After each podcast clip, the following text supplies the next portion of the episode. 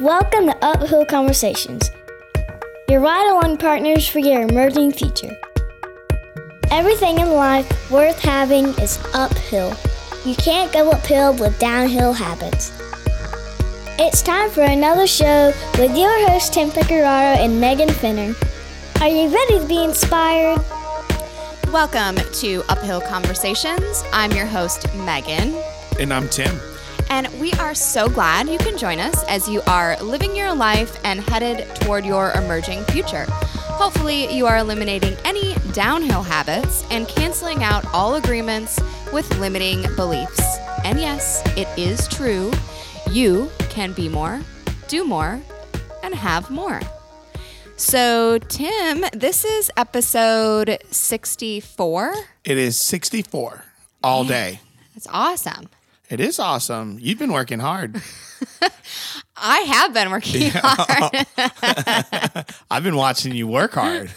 I've been I've been working hard, watching hard. You It's working working hard. It's for- exhausting, isn't it? it is. I mean, like, well, first of all, like, I can't see you.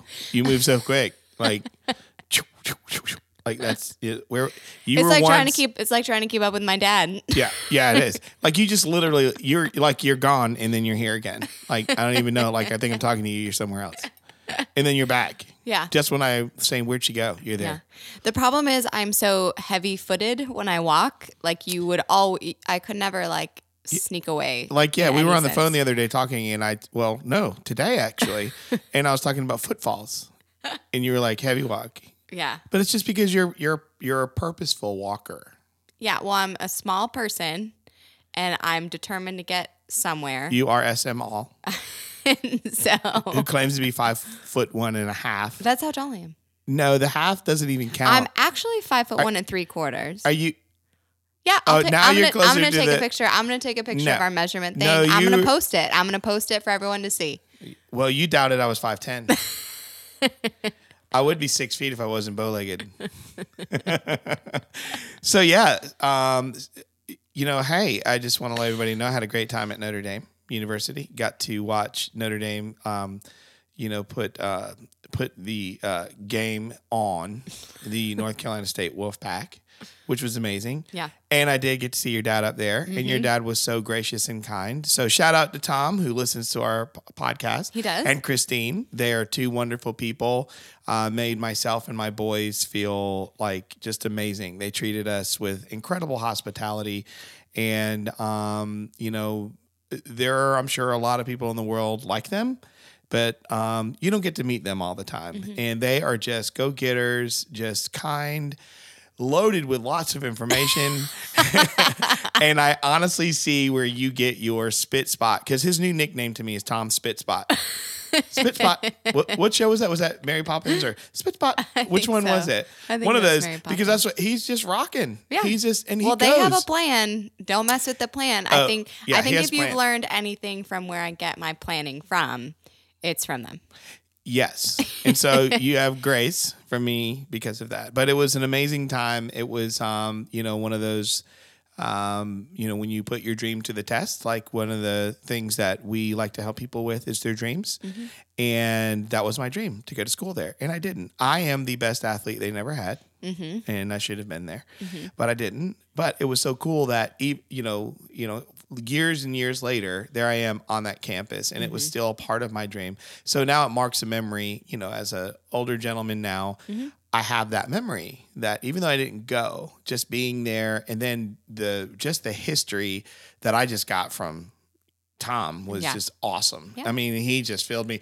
I mean, I, I think literally if I would have asked him about how they grow the grass, he would have I think he had an answer. He would have been like, "Okay, so it's 145 years Yeah. since the college was founded. Let's go back to the beginning." 175. oh, You're off. 75. The school is Oh, you're right. 175 sorry, years old. 175. And you're a graduate, and I know I'm this. sorry. See, I'm taking your degree. I should have. I was thinking about the necklace, but you're right. It is 100. your degree belongs to me now. I'm going to take a Sharpie. I'm going to scribble your name out. You can't. You're. He's eyeing it right now. He's looking at I my am. degree. I can see it. He's looking at my sheepskin. He's It's- trying it's to mine. take it. It's going to be mine. So, yeah, but it was great. Awesome. And and while I was gone, what did you do? Oh, you watched it on TV? I did. Okay. I'm just kidding. but no, it was awesome, and I'm so appreciative for uh, for all the ways that I was able to get there and the people that were involved, and it was just very kind and um, probably one of the you know it's a monumental part of my life and moment in my life, and Yay. I'll and I'll never ever forget it. Cool. Yay. Um. Wait, I have a question. Oh, dang. I'm gonna Thought throw this gonna at sneak you. it by. No, there's no sneaking. Okay. So, I'm ready for it. So, are you ready for this? I hope you are. Mm-hmm. So, what would the world be like if it was filled with male and female copies of you? I want to hear what this world would be like. Oh my gosh. no, and there's no there's no out, Um, no qualifiers, nothing. You have to answer the question. Um, it would be super fun, fast paced, highly stressful.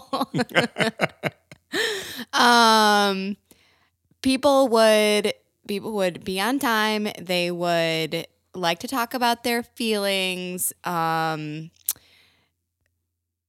people would get a lot done. That's what would happen. This world would be rocking. It'd just be rocking. Yeah, it just would get be. stuff done. It would be. It'd be like done. Except what would have to happen is like everyone, it would be like crazy. Everyone's on schedule. We're getting things done. We're doing tasks, whatever.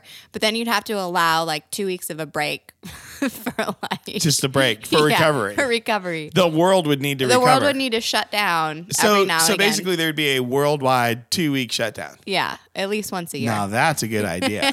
Because you know in Europe they have like a month. Oh, yeah. vaca- they, they take Yeah, a in the month. They just they're just shutting down. Yeah. What if the whole world did that? So you would do that. So would it be one time a year, two weeks, or would it be like every what quarter? I think like every six months there would like everyone, you know, would work hard, but then there would be a shutdown every six months. Everyone would just be like, okay, stop working, have fun, relax your brain, you know. And then come back and tax it. Yeah. Well, thank The- you for your answer. Yeah. I mean, people would, yeah. I, I, yeah, it would be, I don't think that would be a great place to live. I mean, it would be really awesome um, for, I guess, for me because I'd be surrounded by me. I tell you what, everybody's step counters would be off the charts Yeah. because it'd be like Fitbit would blow up, Apple Watch. It'd be Everybody like would have a Garmin. They'd be checking their heart rate. yeah, the heart eat- rate, everything. I mean, there could be like a salad. okay, like we're shortage. not. Okay, we're okay. We're salads are not coming into this picture. So hey, we have a great guest, Matthew. Rollins. Yeah, Matthew Rollins. He and his dad started Anchor Bat Company in 2012. So they've been around for uh, five years now. And uh, it was really just neat to talk to him and hear the journey of how he got from. Uh, growing up as a baseball player thinking you know that would be uh, his life and how he made some shifts and went a couple different directions challenged his own thinking and really ended up back doing something different in the game that he loves And the way that he learned about it was what that what was it that he said that baseball told him Mm-hmm. it was time. It was one of those things that he didn't listen, but he listened to baseball. It's like Yeah. you're done. yeah And he listened to it, but he didn't crumble underneath that. Yeah. Mm-hmm. Because I know it's tough sometimes when that's all you know. And sometimes people don't know what to do after that. But he was able to make a marriage out of what he loved Mm-hmm. and then still see a fulfillment of it and by learning new things and bringing it out into a world where, um, and it pretty much he's looking at the bigs. You know, these Yeah. are big players and in the interview you'll hear like how his bat showed up you know Mm-hmm. from a home run with the base where the bat didn't break. Um, and then also um, his bat will show up at the sundance film festival with a great um, director and actor who is celebrated who's been act, you know i think 30 40 plus years.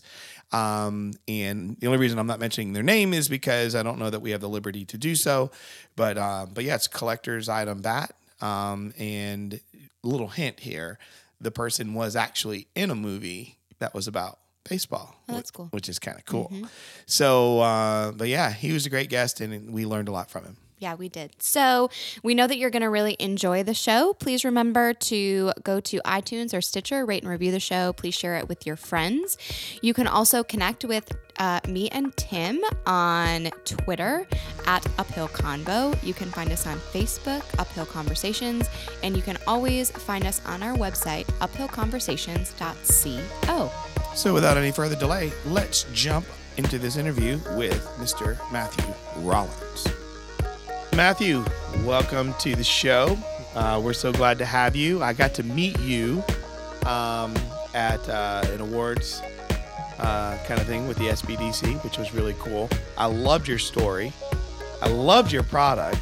I used to play baseball when I was younger. I broke my hip, believe it or not. I was a third baseman. I dove.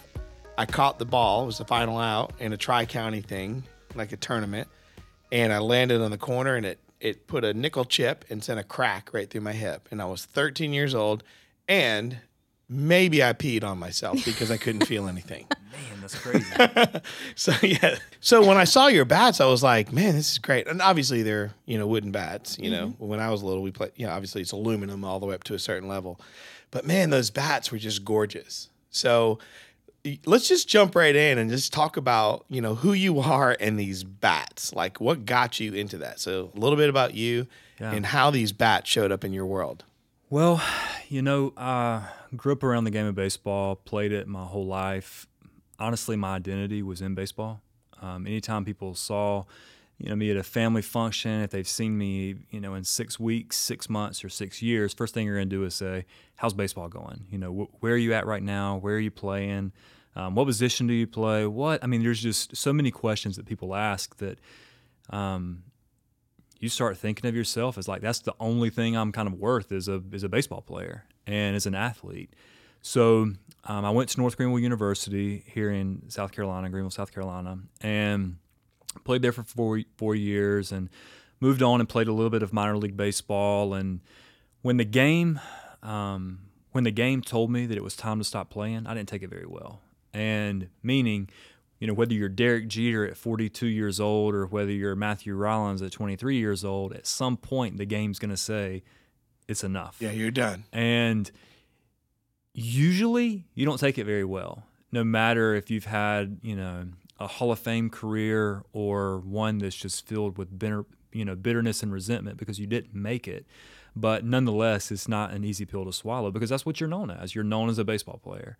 So for me, um, there was a lot of soul searching to figure out like what the heck is next in life for me, and you know how can I how can I still be around the game if that's even something that you know is in the cards for me and is kind of in my path, or um, if it's not, then what am I going to do?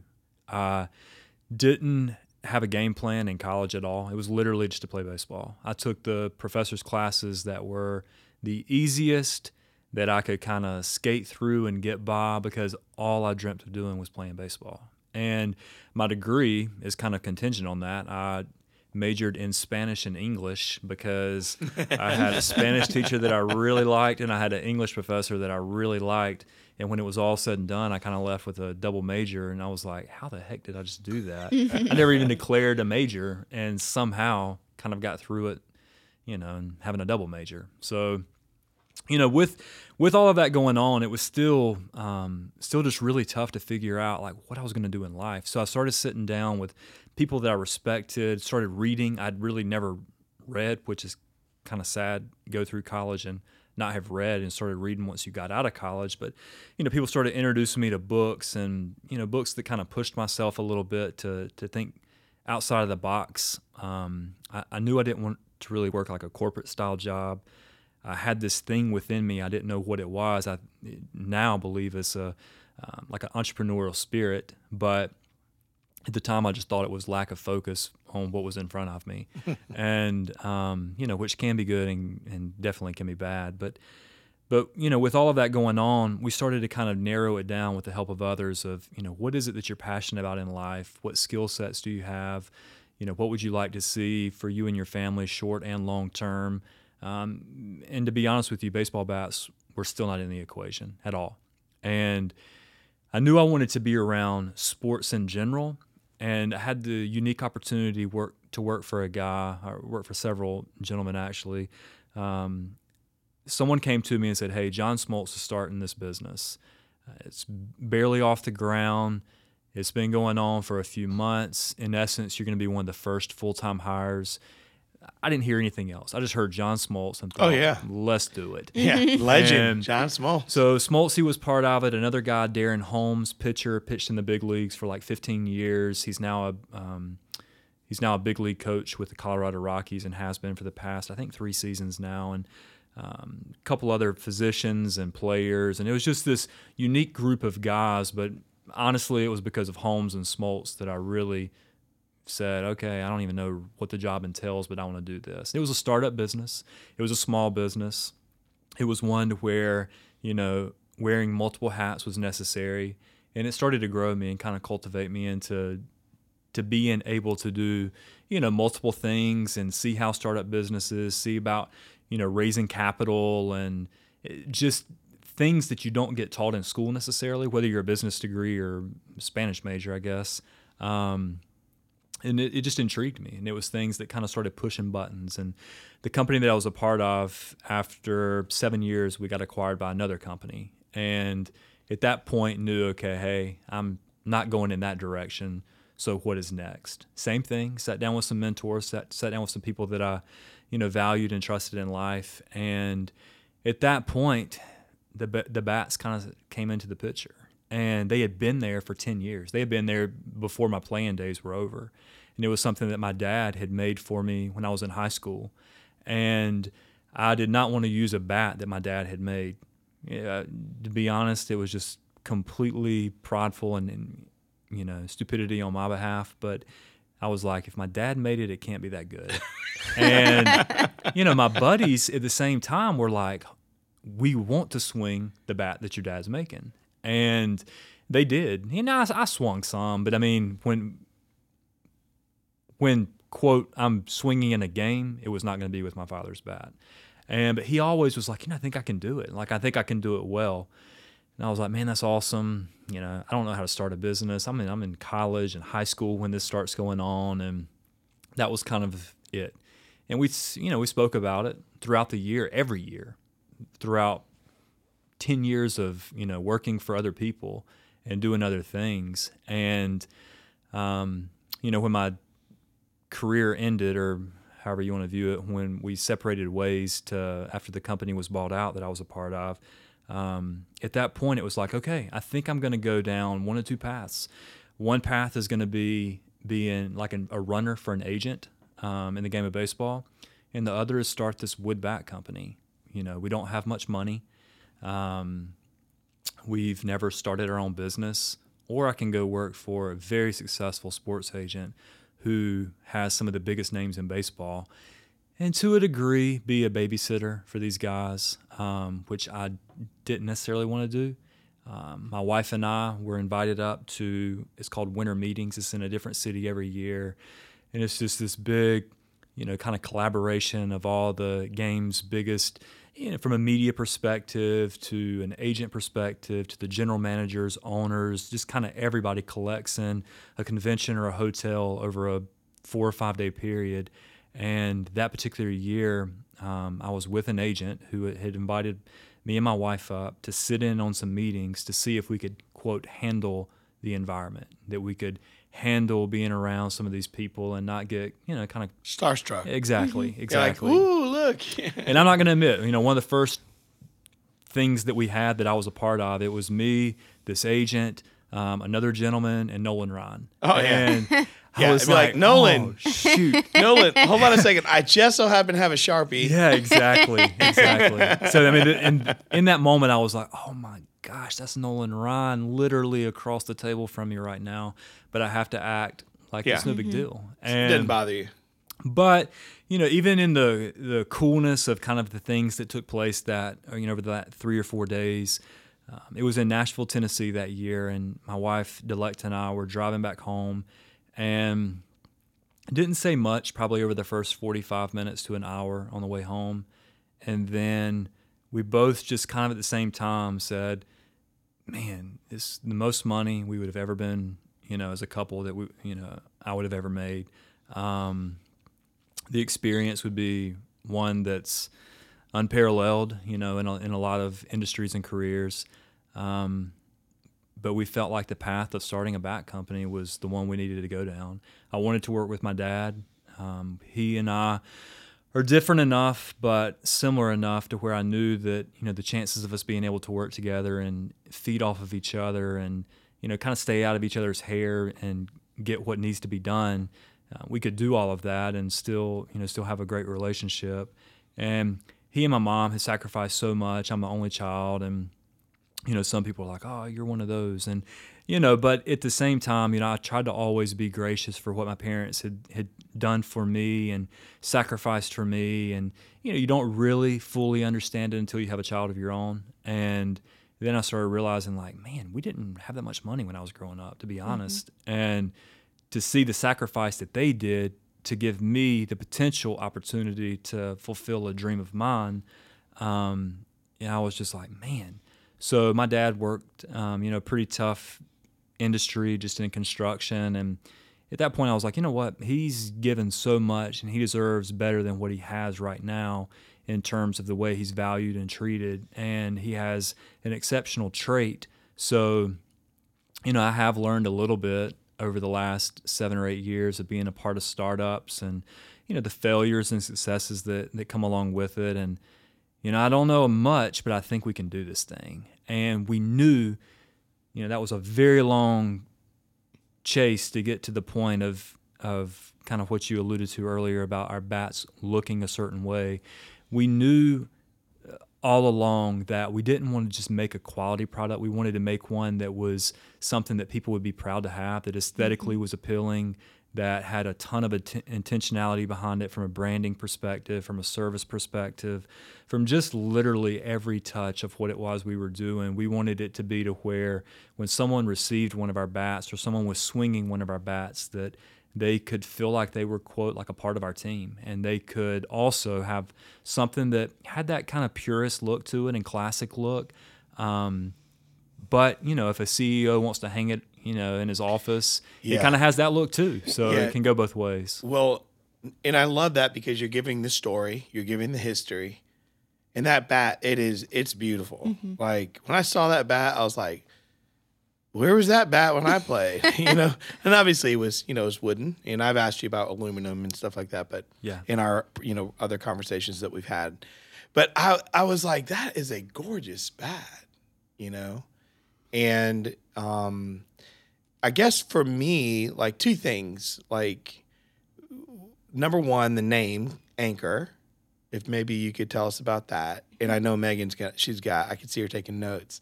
So we've got some questions here, but mm-hmm. what about Anchor? Where'd it come from? And then quality, but also not just function, but just, you know, even building and going against, um, you know, because there's a mindset. Louisville Slugger has been around forever. This is me mentioning this, not you. Right. I know it's what you have to do, but like there are a lot of other, you know, competitors that are mm-hmm. out there you're bringing in something that you know comes from you know your dad has this construction background this understanding you played the game and entering into a space that most people probably wouldn't even step into. You know it's, it's not like an official saying that we have as a company or anything but we do kind of have this saying that says you know we'll make a bat for anyone but we're not for everyone. And that just means that yeah there's certain people that want to swing a bat that they see on tv night in and night out that they see you know in every store that they walk in and, and that's fine. That's awesome you know that's a, a, very historic brands and there's several you know companies that kind of fit that mold. Um, but for us we wanted to be something that not necessarily was like fully exclusive or scarcity driven but that definitely kind of had that vibe to it. And you know even getting back to the intentionality of a name you know we did what every every person is supposed to do.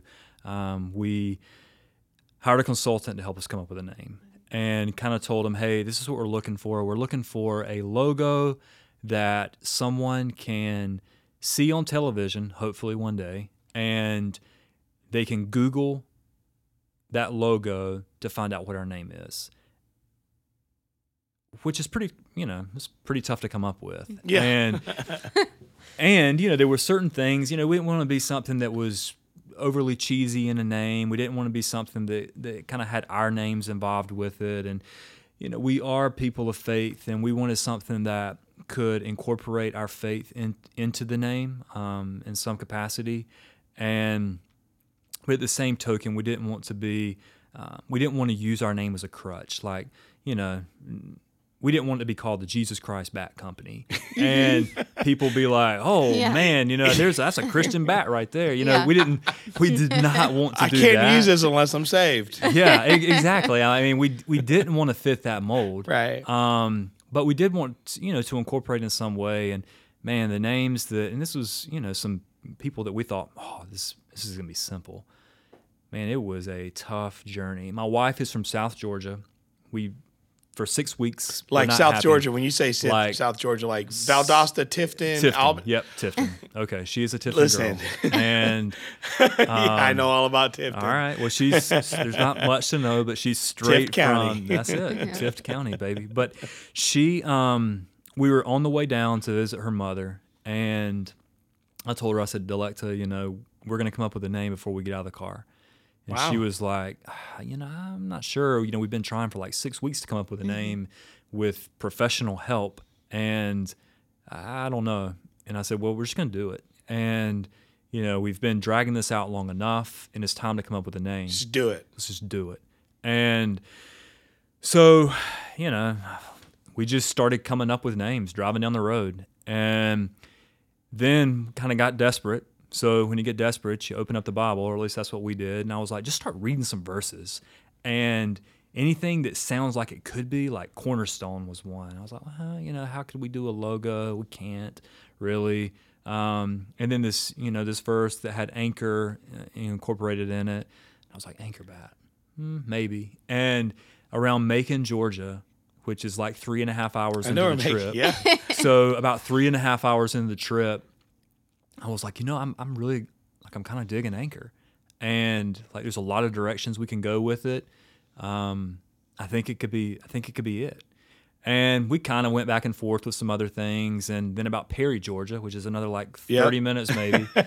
yeah. we I I think Delecta texted my dad and said, "Hey, what do you think about Anchor Bat?" And he just gave one of them like thumbs up emojis or whatever, and we were like, "All right, there's Anchor." And at that point, we just kind of s- stuck with it, went with it, and thought, you know, whether you're in South Korea or whether you're in, you know, South Georgia and anywhere in between, someone could see an anchor And and, they know what it it. is. Yeah, Yeah. It's, it's kind of an international um, symbol.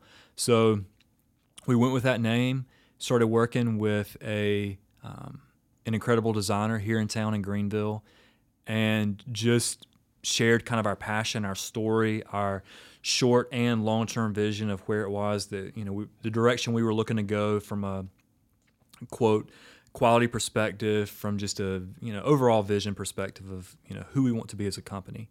And he was like, "Man, I'm I'm in. Like let's let's do this thing." And uh, he and I went back and forth for probably I don't know a dozen changes or so, and we kind of stuck with the logo. And he's been on board ever since, and he's actually part of the company now.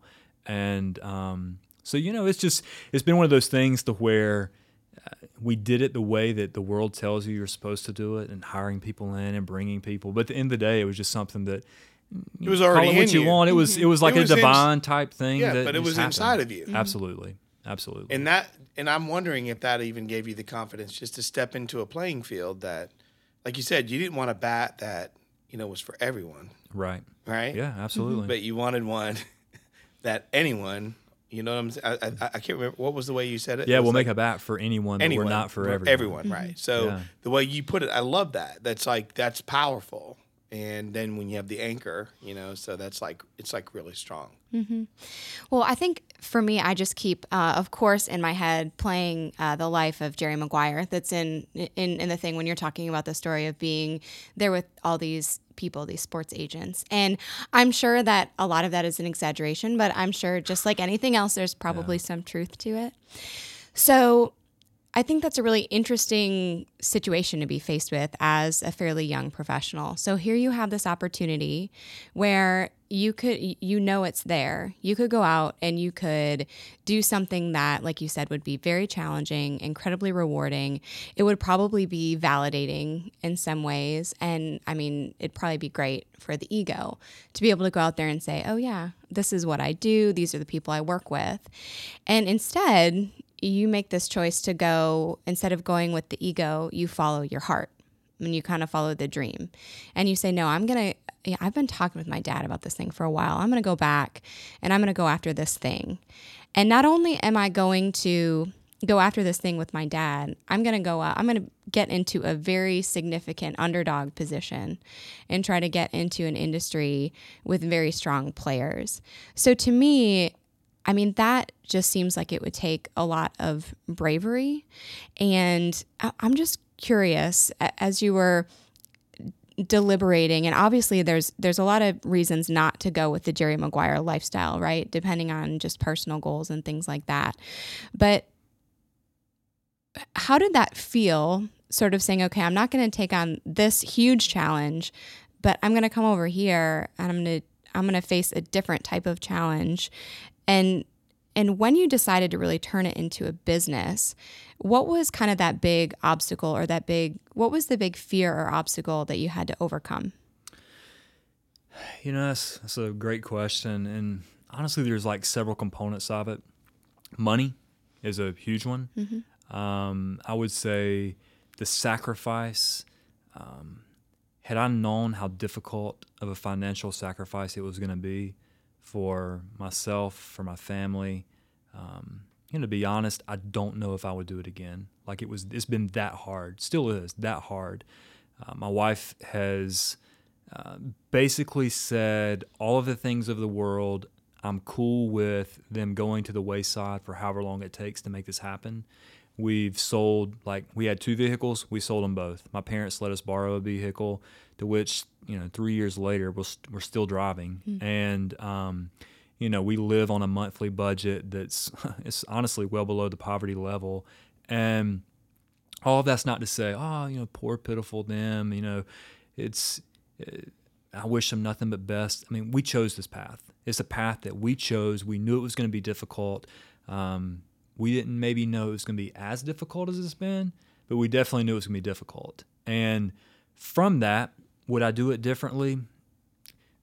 It's a good thing that we don't have to do it differently. like, you know, because I don't know. And, but would I change anything? No. So I know that's kind of an oxymoron, but we, but literally, I wouldn't have changed anything from the perspective that it's, it's given us resilience, it's given us the, uh, the mindset and the desire to be okay with being told no, to be, you know, talking about the agent lifestyle. Now I'm kind of on this other spectrum to where, you know, agents are calling me saying, hey, how much money are you going to give us to introduce you to our client list? I'm not give you anything. Like that's our response. Yeah, I have a product. And right. Yeah. yeah like Here, last last this. I checked, the yeah. players have to swing it in a game, so yeah. I'm not asking them to wear a watch. Like, yeah. Either they swing our bat or they swing another bat. Yeah, I'm not don't, giving you don't tattoo my name on your arm. And yeah, and so there is a lot of undercutting. There is a lot of money um, that's exchanged to get deals done, and you know, honestly, we just don't have the ability to even fight that fight. So that's where a lot of you know, hey, we're going to invite this dozen, you know, these dozen players to be a part of what we are and, and what we're doing and the direction we're going. And if we have two that bite, that's amazing. And because it was a very rifle approach of the two that, you know, us getting two of the top 12 guys in the game to, mm-hmm. you know, mm-hmm. to a large degree. So um, there has been uh, an, an incredible battle, but it's one that we, we feel like is beginning to, to pay dividends. Um, we are seeing light at the end of the tunnel.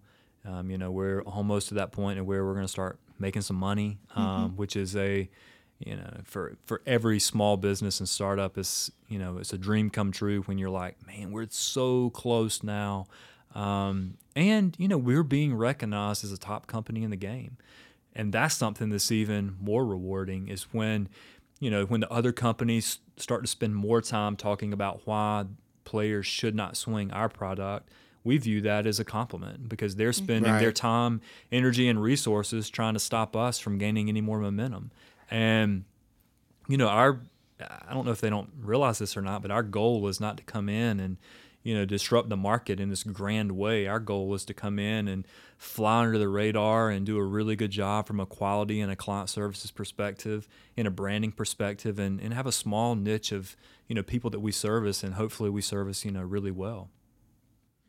You wouldn't change anything because you own your decision. You're owning that. What does that what is that like for you, Matthew?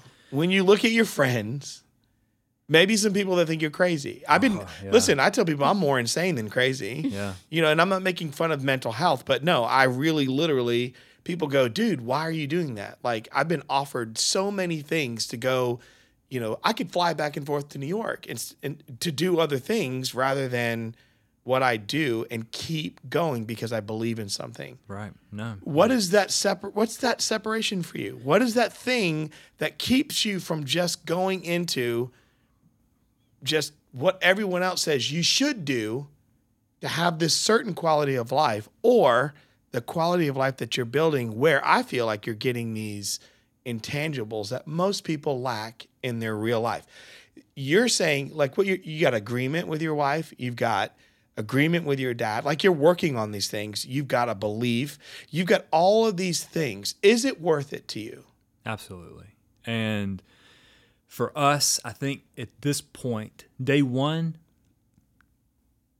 maybe not so much, but right now, over the past maybe even like 18 months or so, we've begun to view it more as a calling. Like we feel like, man, we were designed to do this. That's this is- awesome. this is a path that, although it be very difficult, um, it's one that we feel like we're called to do. And um, you know, once once you, not that it makes it any easier, and you know, I'm not gonna lie, there's uh, more nights than not that I lay there, can't sleep, and say, "Good night."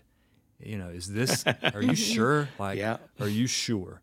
And you know, people are like on the outside looking in, just, oh man, it's such a cool thing. You know, all of this kind of stuff, but they have no idea the actual fight that's taking place. Right. And you know, there's there's been many times we've been, you know, we've been approached a couple times already, which blows my mind of of other companies wanting to buy us out. And I'm like, you don't even like we're, we're not really even worth anything. Like, why would you want to buy us? And you know, but their perspective is like, listen, you're disrupting our market, so we just want you to be gone. Yeah. Mm-hmm. And at that point, I'm, you know, with me and my dad both, we're like, we haven't worked and sacrificed the way that we've had to for the company just to go away. Right. And so for us, you know, we're viewing it as an, you know, in a, like an incredible calling that, that we feel like God has given us. We feel like um, we're on to something. Not that we said, you know what, we want to be great. You know, Matthew and Eddie Rollins want to be great.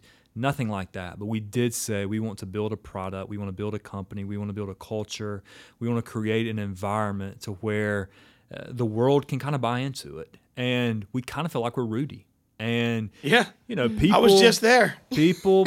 People, I feel like in life, there's certain people that don't like the Rudy story, and if they they don't like it, they're probably not one of my friends. And, you know, like I love the grit of Rudy. Now, whether the the story was truly like it was, you know, portrayed in, In the movie, spirit, it I don't was know. in But- spirit it was spirit. accurate. but I'm gonna say like that. I, f- I feel like Rudy. Like I can Mm-hmm. resonate with him, and awesome. um, we're kind of this underdog that people view as you know Tom is gonna push them out of the way, and we just keep knocking. We keep fighting. We keep going. We keep rolling with the punches. We keep you know pushing. Um, and you know we have. There's been some friends of ours that we've kind of just kind of lost because they're like, man, you're crazy. Like, what But isn't that what it's about? I got- Right? Isn't it Yeah, about that? It's like it's like how did some of the other things that you're going against, like that are out there that have the world dominance?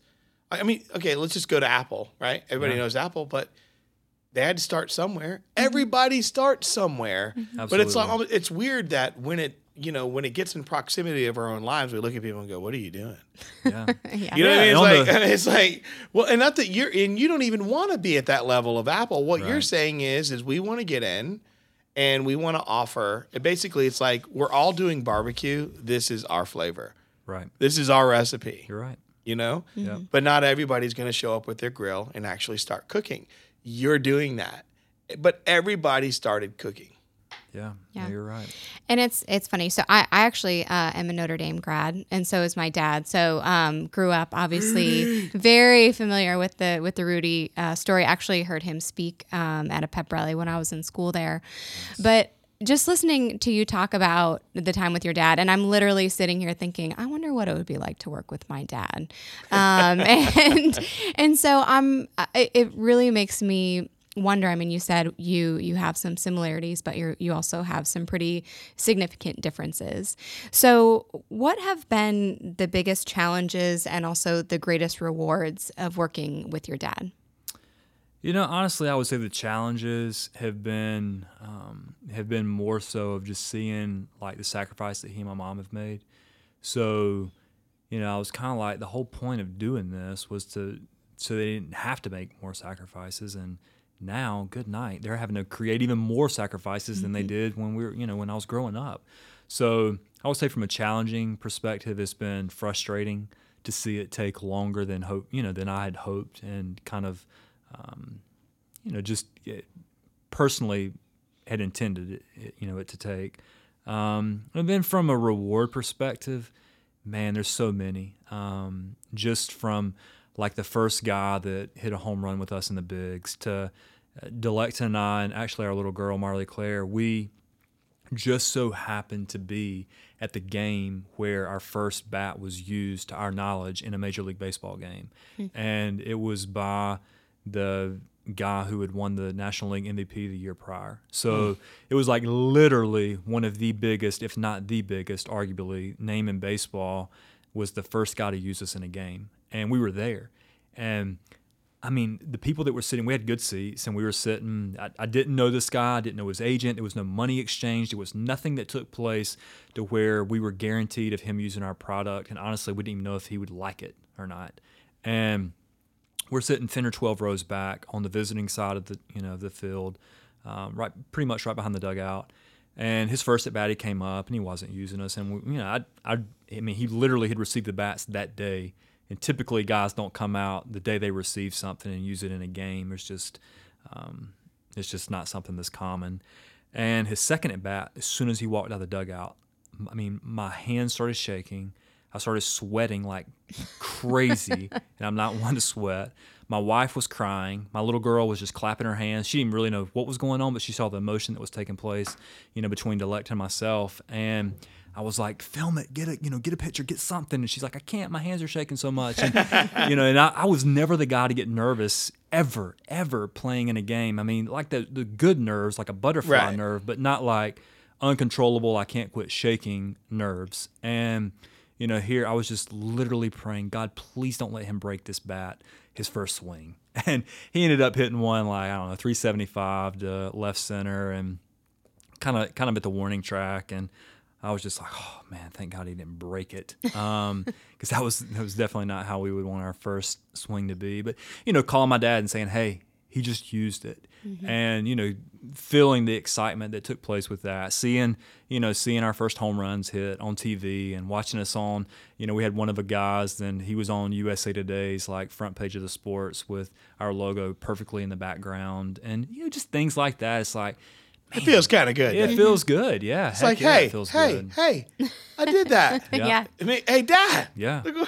Absolutely. Yeah. And you know, just those type of experiences, and we've done things that.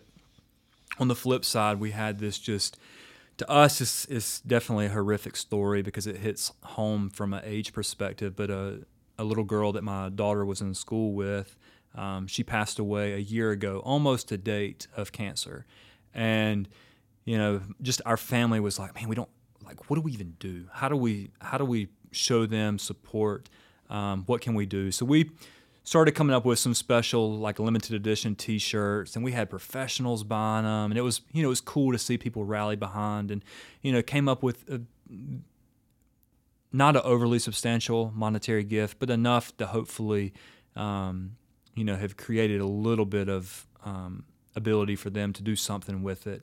And the father came up to the shop the other day and they had found um, where she wasn't writing in cursive at the time. She was in second grade, but she had written her name out. And they were like, Can you take this signature and put it on the bat? like this limited bat that we had made. Like we used 24 karat gold inserted in with the paint that we were using and everything. It was like $500 a gallon for this stuff, but mm-hmm. we wanted to do it right. And we sold, you know, I don't remember the exact number, but 50 to 100 bats across, you know, across America, um, kind of commemorating her life. And he came back and he had the signature and we did it, sent it to our um, designer and he fixed it. We went back on and engraved it. And he was like, um, the people haven't seen this bat yet. And he was like, what's the most valuable bat that you guys have ever sold? I'm like, well, you know, we don't really sell collector type bats. Right. Um, these are more for, you know, for use purposes. So we've never auctioned them off and went really crazy with it. And he was like, well, you know, to date now you can say that you know you've sold a bat worth twenty five thousand dollars because there's an adoption group in the, I think it's in the Northeast somewhere, and they used one of Scala's bats and sold it at auction, and it basically adopted a child hmm. the the amount of money that was raised from it. So you know even seeing those hmm. kind of things completely different than a major leaguer using it and from this just heartbreak story to where it was like you know what um, the loss of one child, although they would probably never trade that. I know I wouldn't, but it gave the ability to a family in the Northeast to buy. It sounds horrible, but to Well, you to use the, the money. Yeah, yeah, use to the use the money, money yeah. to you know to be able to adopt a child, and even those. I mean, those type that was probably even a, I guess you would say a prouder moment than seeing somebody hit a home run using our bat. So, Matthew, uh, as you know, our show is called Uphill Conversations. So, we believe that uh, everything worth having in life is uphill, but you can't go uphill with downhill habits. So, it would be great if you could share with us uh, what is one uphill challenge that you've faced along the way, and how did you continue to climb up that hill and overcome it, or are you still climbing? Oh, for for sure, still climbing. Um, I would think one of the things that society doesn't speak enough on is failure, and you're gonna fail. Like in life, you are gonna fail. Is you know, it's, it's without question. And but so often you feel like when you fail, it's just time to quit and move on to something else. So you know, to have people, books, what you know, surround yourself with people that can encourage you along the way. People that are like-minded. People that are, um, you know, peop people that can mentor you and say, "Hey, I've been exactly where you are. Keep pushing through. Keep going. Keep fighting." You know, if you're chasing a mirage, that's one thing. It's time to pack it up, move on to something else. Just because you're passionate about something doesn't mean it's the right right thing to do and the right path to take. But if you truly do have opportunity and you truly do feel like it's your calling and you know it, you're not chasing something that's never going to come to fruition, you know, potentially. Um, just keep pushing and learn how to fail. That's been one of the biggest things for me is to not take things personally.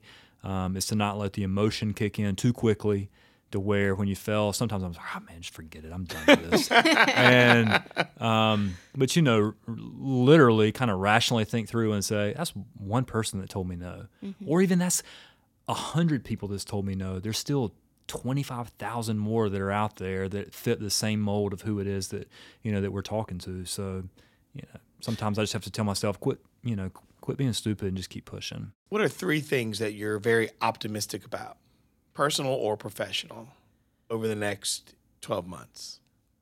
That we're close, that we're going to be a game changer, and that the baseball world is gonna is gonna know who we are very soon. Um, all three of those things are taking place as we speak, um, but we're just on the verge of of blowing up. We're on the verge of um, doing some really incredible things. We we think so, introducing new products and doing it in a way that impacts and, and creates value and worth from other people. So we, we think we're really close.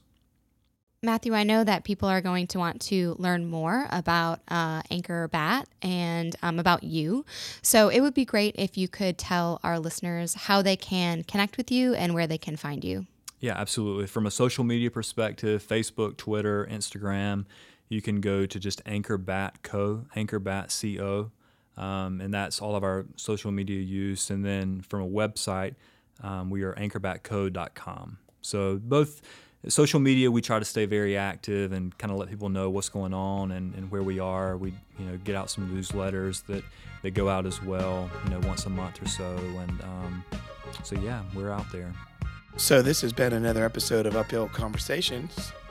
Always remember you can be more, do more, and have more. Anything worth having is uphill, but you can't go uphill with downhill habits. And we hope that you will always remember that you will see me, Megan, and people like Matthew on the hill. You've been listening to Uphill Conversations. If you'd like to hear more, subscribe to the show at uphillconversations.co. See you on the hill!